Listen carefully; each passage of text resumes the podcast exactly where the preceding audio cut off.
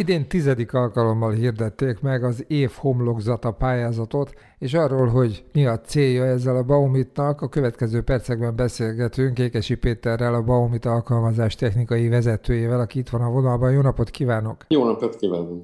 Kezdjünk azzal, hogy ugye most már több mint tíz éve létezik ez a pályázat. Mi volt ezzel az eredeti cél, és mi változott az elmúlt évek, több mint egy évtized során? Ugye azért érdekes pályázat ez, mert egy építőanyaggyártó írja ki, de tulajdonképpen egy szakmai jellegű, tehát egy építészeti szempontok alapján való bírálatból születő díjazás ez. 2004-ben volt az első alkalom, és többé-kevésbé így két évente, nem teljesen rendszeresen, de így követték egymást a különféle alkalmaink, és a célunk az az első pillanattól kezdve az, hogy azokra a homlokzatképzési módokra, amiket ugye az általunk gyártott, meg általunk forgalmazott anyagokból, itt elsősorban a vakolatokra, meg a homlokzati hőszigetelő rendszerekre gondolok, azokból egyrészt felhívjuk a figyelmet, hogy milyen ötletes és színes megoldásokat lehet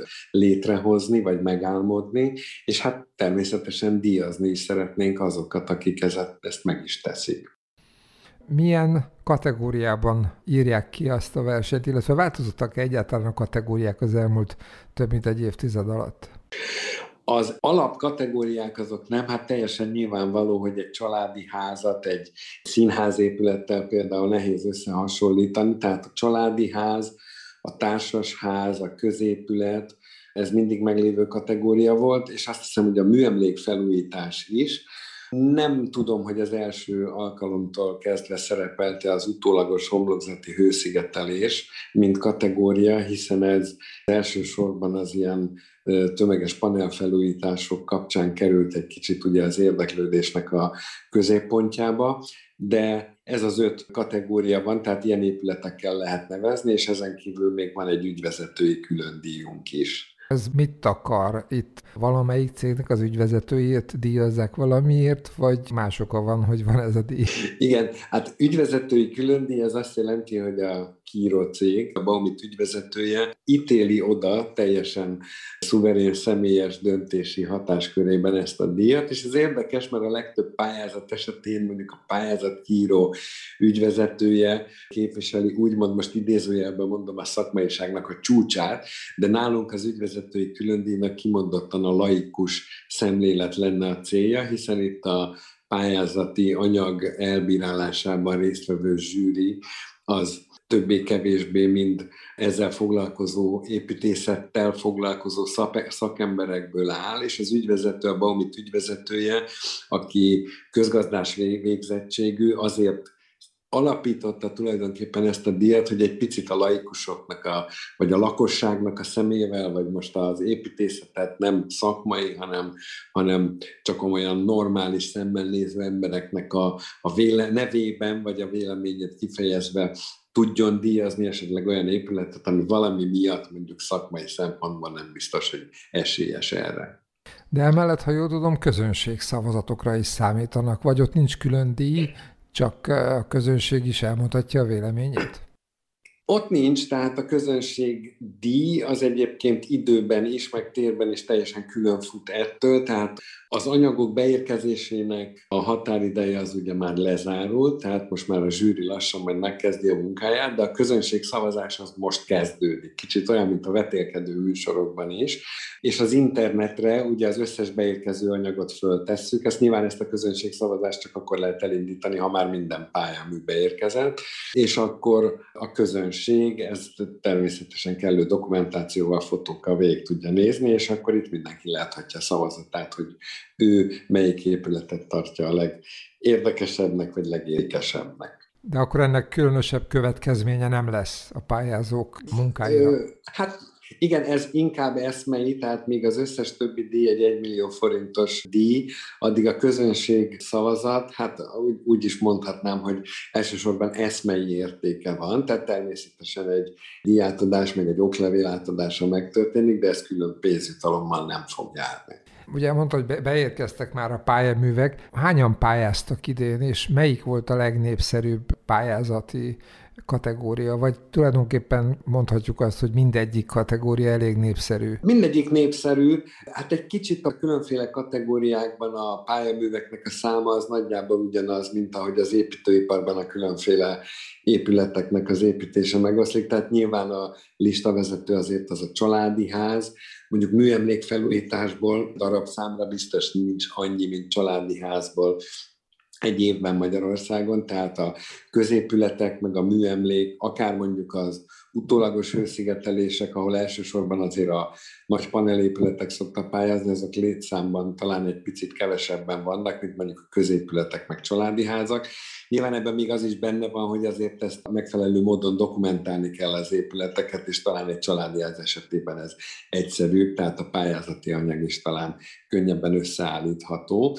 Van még egy másik szempont, hogy pontosan azért, hogy ugye itt médiában való megjelenés egyebek miatt nehogy aztán az legyen, hogy mondjuk egy építésztervező vagy egy kivitelező valakinek tulajdonában lévő épülettel pályázik, aztán az utána valami jogi pert indítson, hogy az engedélye nélkül jelent meg. Éppen ezért itt ugye a tulajdonosnak a hozzájárulására mindig szükség van, ami nyilván egy családi ház esetében sokkal könnyebben beszerezhető, mint mondjuk egy 30 lakásos társasház esetében akár az idei pályaművek alapján, akár az elmúlt évtized, vagy több mint egy évtized tapasztalatai alapján mennyire izgalmasak a magyarországi új épületek homlokzatai, illetve mennyire lehet izgalmassá tenni mondjuk egy felújítást a maga nemében, hiszen azért egy felújításnál, különösen, hogyha egy műemléki épület felújítása folyik, hát ott azért olyan túlságos nagy kreativitás nem lehet, főleg, hogyha minden egyes millimétert előír a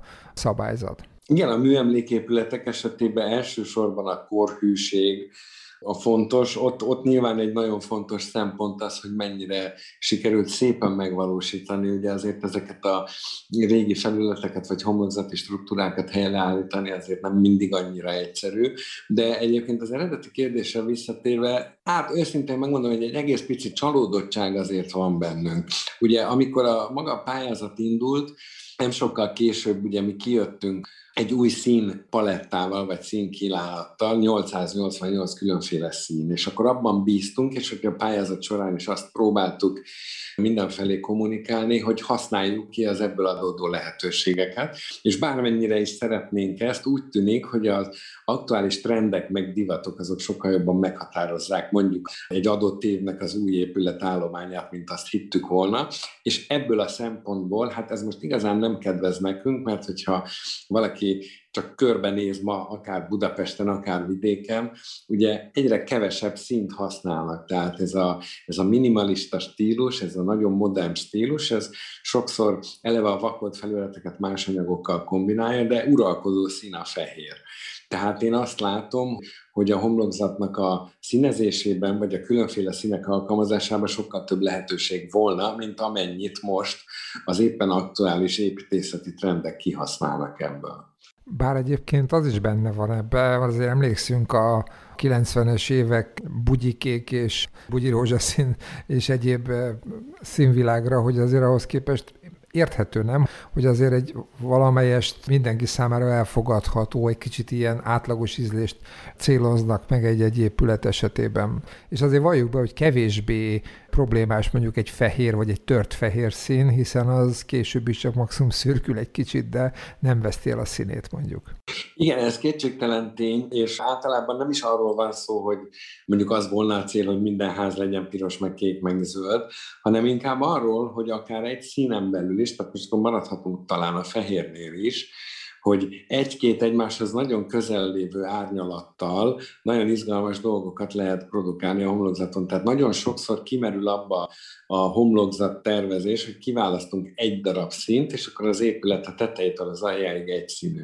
Volt ugye sárga divat, aztán volt ez a terrakotta, meg barna divat, meg cappuccino, mindenféle divat irányzatok voltak, de ott is, hogyha egy picit megbolondítanánk mondjuk a nyílászárók közti felületek egy árnyalattal sötétebb vagy világos magasabbak, vagy mondjuk az ablakoknak a keretei, vagy a bejáratnál, vagy bizonyos épülettömegeknek a hangsúlyozásával, hogy ezt proponálnánk egy picit, tehát hogy az épületnek a változó tömegeit esetleg picit akár egymáshoz nagyon közel álló színekkel követni. Úgy tűnik, hogy bizonyos tekintetben a vakolt felületeknek a helyét néha átveszik most a különféle fém, fa, meg kő burkolatok, és hát ezzel nem nagyon tudunk mit tenni, tehát ez a mai építészeti tendencia. És hogy mennyire sikerült izgalmasan, vagy kevésbé izgalmasan az idei évben felületeket kialakítaniuk a különböző kivitelezőknek, azt majd megláthatjuk az eredményhirdetéskor. Mikor lesz egyébként? Egész pontos időpontot még nem tudok mondani, de novemberben.